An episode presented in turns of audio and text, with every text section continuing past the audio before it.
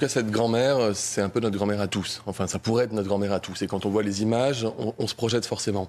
Et je comprends que ça provoque une émotion. La mienne, la mienne est vive. Et mes premières pensées vont vers cette grand-mère, la petite fille, et puis la famille, les amis, évidemment. Mais on est au cœur de la décivilisation dont parlait Emmanuel Macron, parce que là, c'est gratuit, c'est violent, c'est barbare. Des, violences gratuites de cette nature, des vols à l'arraché, des vols, en l'occurrence, c'est ce qu'on appelle un vol aggravé, puisqu'il a été commis euh, avec de la violence physique et en présence d'un mineur de moins de 15 ans, c'est-à-dire que c'est jusqu'à 10 ans de prison hein, qui sont risqués d'un point de vue pénal. Sur le papier. Ce hein. type de vol, d'agression, il y en a, euh, hélas d'ailleurs, dans notre pays.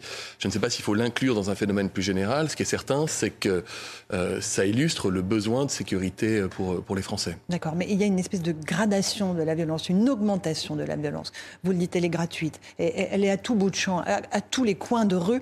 La, la sécurité, c'est la première des libertés pour les Français. Est-ce que le gouvernement que vous représentez aujourd'hui sur notre plateau n'a pas échoué là-dessus?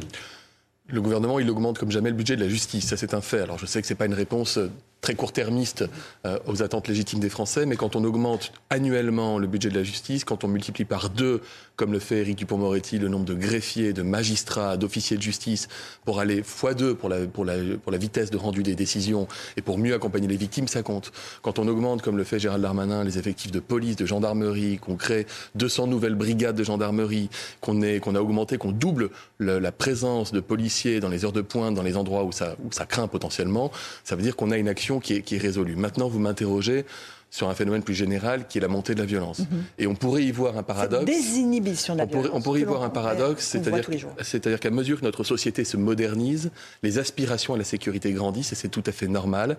Et dans le même mouvement, on voit émerger dans les marges de notre société une forme de violence plusieurs formes de violence en réalité, parce que vous avez les violences qu'on a pu constater dans certaines manifestations, mhm. on a les violences gratuites du quotidien, on a la violence verbale qu'on vous constate chaque jour sur les réseaux sociaux, on a la violence à l'école à travers le harcèlement, et qui nous invite à avoir une réflexion sur comment peut-on comprendre et surtout comment lutter avec efficacité contre toute cette violence. Ce que je veux vous dire, Laurence Ferrari, on parle évidemment pas de, ce, fait divers-là, parce que là, on est, ça n'a rien à voir avec la, avec la question, me semble-t-il, mais de manière générale, aucune violence n'est légitime. Et aucune cause ne justifie qu'on recourt à la violence. Mhm. Aucune cause, la cause climatique, ne justifie pas qu'on aille caillasser des gendarmes sur un, sur un champ, par exemple. Mais vous parlez peut-être euh, entre le mouvement Les Soulèvements de la Terre. Vous aviez annoncé la semaine dernière euh, qu'il y aurait euh, en Conseil des ministres la présentation de cette dissolution des Soulèvements de la Terre. On en est où? Nous verrons demain, puisqu'il y a un Conseil des ministres. La Première ministre a dit la semaine dernière qu'elle comptait, qu'elle voulait déposer un dossier dans les, dans les plus brefs délais. Si le dossier est complété, il pourrait être déposé demain. Nous verrons. Je n'ai pas l'information. Si ce n'est pas demain, ce sera peut-être la semaine prochaine ou c'est le suivant. Ce qui est important, c'est de. Mais il y a une volonté de, le faire. On, a le ah, sentiment qu'Elisabeth Borne refuse au fond. Elle dit ce sont des activistes climatique, entre guillemets Non, non, la Première ministre est très claire sur la question. On, différencie, et je différencie aussi évidemment l'activisme, qui peut prendre plein de formes, mhm. et l'activisme violent. Et c'est la violence qu'on condamne, c'est pas l'activisme, c'est pas les idées qu'on va condamner, c'est la violence. Quand vous, quand vous militez pour le climat, vous avez le droit. Si vous avez des idées qui sont les, les, vôtres, vous avez le droit aussi de les faire connaître dans la société et dans la cité. Mais jamais vous n'avez le droit de recourir à la violence. Il n'y a pas de légitimité du recours à la violence cette association des soulèvements de la terre, a fait montre de violence à Sainte-Soline en conviant euh, des casseurs qui venaient de toute l'Europe avec des, des, barres de métal, des boules de pétanque pour essayer de tuer des policiers. Ce n'est pas de l'activisme écologique. Donc elle doit être dissoute, c'est ce que vous à ce titre-là, oui. Mhm. À ce titre-là, à ce titre-là, oui. Euh, encore, encore une fois, non pas en fonction des idées, mais en fonction des actions qu'elle conduit. Les idées, vous les, vous les soutenez, c'est ça Non, c'est qu'on ne, on ne, on ne, dissout pas une association en fonction de ses idées. On la dissout parce qu'il y a des exactions ou de la mise en danger de la sécurité publique. C'est le cas ici. Aujourd'hui, Georgia Meloni est reçue par Emmanuel Macron à Paris. C'est la première fois que euh, la chef du gouvernement italien l'est, dans un contexte de relations franco-italiennes très tendues. Gérald Darmanin sera présent? Lui qui avait dit de Mme Meloni qu'elle était incapable de régler les problèmes migratoires sur lesquels elle a été élue. Ah, quand un chef d'État reçoit un chef d'État étranger, il n'y a, pas les ministres. Donc euh, voilà, la question ne se pose pas. L'Italie est notre deuxième partenaire économique, c'est notre frère européen, ce sont nos voisins. Euh, il y a des villes françaises comme la mienne, Grenoble, qui sont irriguées par l'histoire italienne. Pardonnez-moi, j'ai un petit chat dans la gorge. Et donc, évidemment qu'on a envie de progresser avec l'Italie. Mhm. Les annonces qui ont été faites sur le Lyon-Turin, par exemple, pour développer du ferroutage euh, entre la France et l'Italie, montrent, attestent, s'il était besoin, mhm. que nos relations sont aussi fortes avec les Italiens qu'elles l'ont été par le passé. Ça, c'est vos éléments de langage. Non, c'est de réalité. réalité. Quand Gérald Darmanin non, la puissance... cible Mme Mélanie, on se doute bien qu'il y a un peu de dos dans le gaz entre les deux pays. La puissance Ils vont parler de quoi La puissance d'un chantier comme le Lyon-Turin, avec la volonté dans la durée d'entériner le fait que c'est notre partenaire privilégié pour le commerce en Europe, je dis, est beaucoup plus puissant que n'importe quel mot. D'accord. Euh, est-ce que l'Europe doit se serrer les coudes, et notamment l'Europe du Sud, face à une Europe de l'Est qui tente à basculer vers les États-Unis Je pense à la Pologne notamment. Il est urgent que les, pays euh, européens du Sud refassent euh, une, un axe peut-être? Bah, L'aventure européenne aujourd'hui, elle parle à tout le monde. Il n'y a plus un pays européen qui est en dehors du coup puisqu'on voit ce que l'Europe nous apporte, de la protection euh, à l'heure de la guerre en Ukraine, elle nous apporte du développement euh, à l'heure de la réindustrialisation, elle nous apporte des avantages sociaux, euh, on le voit aussi. Donc cette aventure européenne, elle nous concerne tous. Ce qu'il faut maintenant, c'est que chacun d'entre nous apprenne à aimer l'Europe pour ce qu'elle est capable de nous apporter. Et ça, c'est un discours qui est un peu nouveau, parce que l'Europe, elle a souvent été la personne euh, lointaine euh, à qui on reproche tout et n'importe quoi. Donc il y a encore des pays qui sont un peu dans cette tentation-là, mais en réalité les populations européennes sont en train de se rapprocher de cette Europe qui nous apporte énormément. Et on le verra à l'occasion des élections euh, européennes. Vous le verrez d'ailleurs. C'est un vrai rendez-vous politique. La majorité présidentielle sera le parti europhile qui assumera d'avoir cette ligne européenne. On imagine bien que Jean-Jacques Mélanie et Emmanuel Macron vont parler d'immigration, euh, vu la situation à laquelle euh, doit faire face l'Italie et l'afflux de migrants sur ses côtes. Est-ce que vous comprenez encore une fois que les Italiens disent on est seul. On est seul en première ligne comme la Grèce pour accueillir des, milliers, on parle de plus de 40 000 migrants depuis le début du mois de janvier. Est-ce qu'il faut aider les Italiens? Mais je vais vous reparler d'Europe. Il y a quelques jours, l'Europe a décidé d'adopter un nouveau paquet de mesures en matière d'immigration, justement pour venir davantage en aide aux pays de la première ligne, c'est-à-dire les pays qui font face au premier afflux de migrants, et avoir aussi une clé de répartition qui soit plus juste. Donc on travaille en européen d'ailleurs, et l'ensemble des, des, pays de l'Union euh, sont signataires et, et, sont allants pour qu'on aille de, Une clé de répartition, ça veut dire qu'il faut qu'on accueille plus de migrants, chacun par pays? Non, ça veut dire que vous avez des pays qui sont des pays de première ligne et qui font face à l'afflux de migrants et pour lesquels il y a des règles de traitement de dossiers notamment, qui peut leur coûter de l'argent, qui peut leur mobiliser des moyens et du temps. Et donc on vient les aider pour qu'ils soient aussi plus efficaces pour reconduire à la frontière de l'Europe ceux qui n'ont pas vocation à y rentrer. Euh, l'immigration, ce sera le cœur du prochain projet de loi que vous allez euh, tenter de négocier avec les Républicains. L'apport des LR est absolument indispensable. Quelles concessions est-ce que vous êtes prêt à faire notamment sur la régularisation des travailleurs sans papier? Ben, vous connaissez notre copie. Vous la connaissez, notre copie, notre proposition mmh, mmh. Euh, à la majorité. Je la résume en, voilà, je la résume en deux traits. Bah, c'est permettre. dans l'expulsion. Exactement, permettre dans l'expulsion, raccourcissement des délais de recours pour les gens qui n'ont pas vocation à rester. Euh, aujourd'hui, c'est jusqu'à deux ans. Demain, on veut que ce soit terminé en six mois. Et puis, en parallèle de ça, la demande des chefs d'entreprise permet de recruter dans les métiers dans lesquels on n'arrive pas à recruter en France pour faire tourner l'économie, comme le font d'ailleurs des pays qui nous entourent, comme l'Allemagne, ou même d'ailleurs le Danemark, où vous le saviez, j'étais, et eux-mêmes font appel à, l'immigration économique. Combien de travailleurs sans papier pourraient être régularisés dans ce cadre-là? On parle du BTP, de l'hôtellerie-restauration Je ne fonctionne pas en nombre, je fonctionne en, ah termes de, de secteur économique, de besoins. Mhm. Oui, enfin, vous savez que ce sera de toute façon maîtrisé. Ça a toujours ah été maîtrisé, ce sera maîtrisé. Qu'est-ce qui a, été maîtrisé jusqu'à présent C'est l'immigration économique. Il y a des règles qui existent. Vous venez parce que vous avez un emploi qui vous offre, qui mhm. vous garantit un salaire, il faut un CDI. On reste pas de il y a déjà des règles. sur le sol français, même bah, quand on n'a pas de travail. C'est illégal et ça le restera, mais on va le combattre avec plus d'efficacité, plus de sévérité. Ensuite, les LR arrivent avec un certain nombre de propositions. C'est intéressant. Ça nous permet de dialoguer, de discuter avec eux. Vous l'avez dit, on a besoin de trouver une majorité. Moi, j'attends aussi que la gauche, elle fasse des propositions. Mhm. Personne ne demande rien. La gauche française, elle n'a pas d'idée sur l'immigration. Il faut qu'ils nous disent. Est-ce que leur logique, c'est de dire il n'y a pas de frontières, on régularise tout le monde et on verra plus tard? Est-ce que leur logique, c'est de dire finalement l'intégration, l'apprentissage du français, ça ne compte pas? Ou est-ce qu'ils ont un discours à porter qui soit à la fois humaniste, mais à la fois réaliste dans le contexte que connaît l'Europe et la France?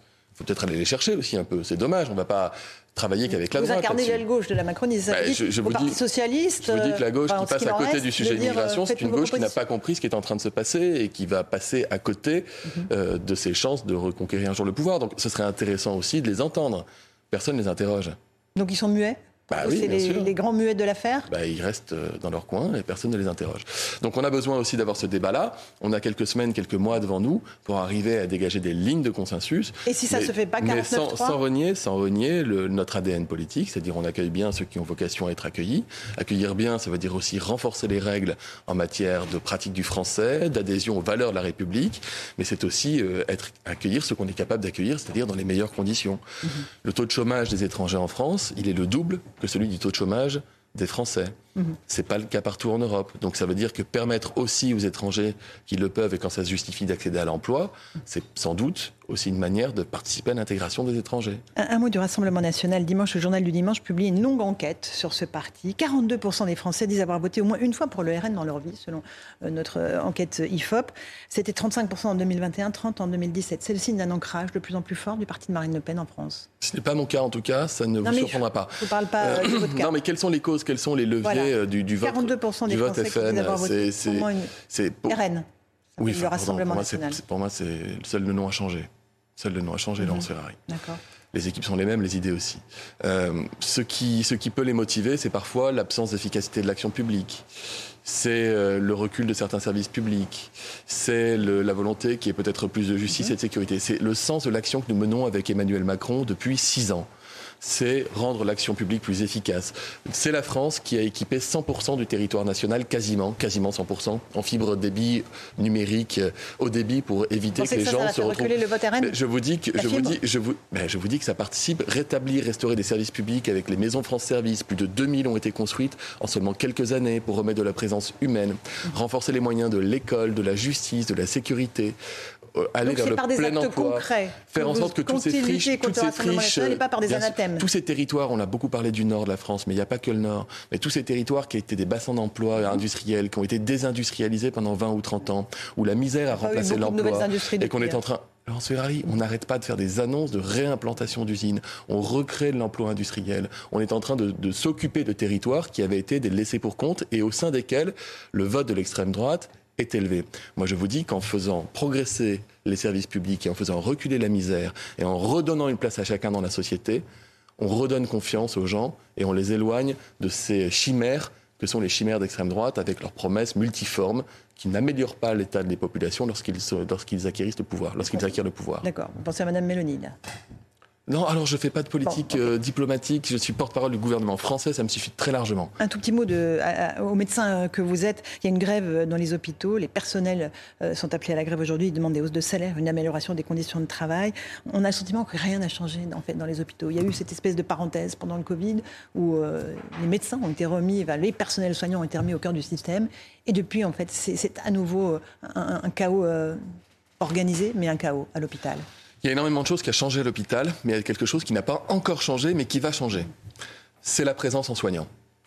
C'est qu'on continue de manquer de médecins, il faut 10 ans pour les former. Le président de la République a supprimé ce qui empêchait de former des médecins en France en 2018, mais il faut du temps pour les former. 10 ans Il faut du temps. Oui, mais dans l'intervalle, on a multiplié par 100 la télémédecine, on développe des compétences nouvelles pour des infirmières, pour des kinés, on rend possible l'accès direct à certaines professions paramédicales, ça veut dire qu'on n'est plus obligé de passer par le médecin directement, etc. Ensuite, on manque encore d'infirmières et d'aides-soignantes, c'est un fait, mais nous avons augmenté, j'étais ministre, de 30% les formations des jeunes. Et là, pour le coup, c'est deux et trois ans de formation. Donc, ces bataillons de soignants supplémentaires arrivent.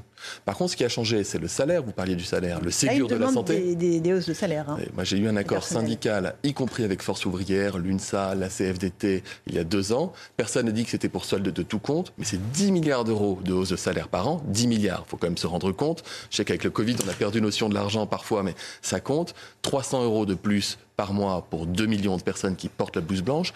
Et on a, on a travaillé, et on travaille aussi le, le temps pour faire en sorte qu'il y ait moins de paperasserie, qu'il y ait moins de tracasserie, tracasserie du quotidien et surtout redonner du pouvoir décisionnaire aux blouses blanches. On, continue ce chantier. François Braun s'y a, attelé euh, à son tour et donc les choses changent à l'hôpital. Mais encore une fois, il faut encore tout petit peu de temps, c'est vrai, il faut dire les choses, pour qu'il y ait davantage de médecins qui arrivent dans nos hôpitaux. Un mot des dépenses sur les médicaments. C'est vrai que le gouvernement va relever les tarifs au motif que la quasi-gratuité quasi -gratuité des médicaments déresponsabilise les patients. On va augmenter le prix des médicaments dans notre pays alors, ce n'est pas les prix des médicaments dont, euh, auxquels vous faites allusion, je pense, c'est peut-être ce qu'on appelle les franchises médicales sur le reste à charge sur les boîtes de médicaments qui a été introduit, je crois, en 2004 mhm. et qui euh, parfois est revalorisé. J'ai pas d'annonce à vous faire. Les prix des médicaments. Non, mais j'ai pas de. enfin, la différence, c'est que je crois que c'est 50 centimes par boîte aujourd'hui, donc c'est pas. Voilà. Mais ce que je veux vous dire, c'est qu'il n'y a pas de, il a pas de projet gouvernemental qui ait été annoncé. Ça fait partie des pistes de réflexion. J'étais en charge de ça euh, à, une, certaine époque, comme vous le savez annuel, ça ne veut pas dire que c'est encore arbitré, nous verrons. Voilà. Ce qui, ce qui compte, c'est que le, la part des soins pris en charge par la sécurité sociale dans notre pays est la plus élevée ou l'une des plus élevées d'Europe et elle ne fait qu'augmenter. C'est-à-dire que année après année, l'État, la solidarité nationale prend de plus en plus en charge les soins de tous ceux qui en ont besoin. Et c'est aussi la fierté de notre pays. Cusec, c'est la bière Corona qu'a bu le président euh, euh, lors de la finale du top 14 euh, Toulouse-La Rochelle.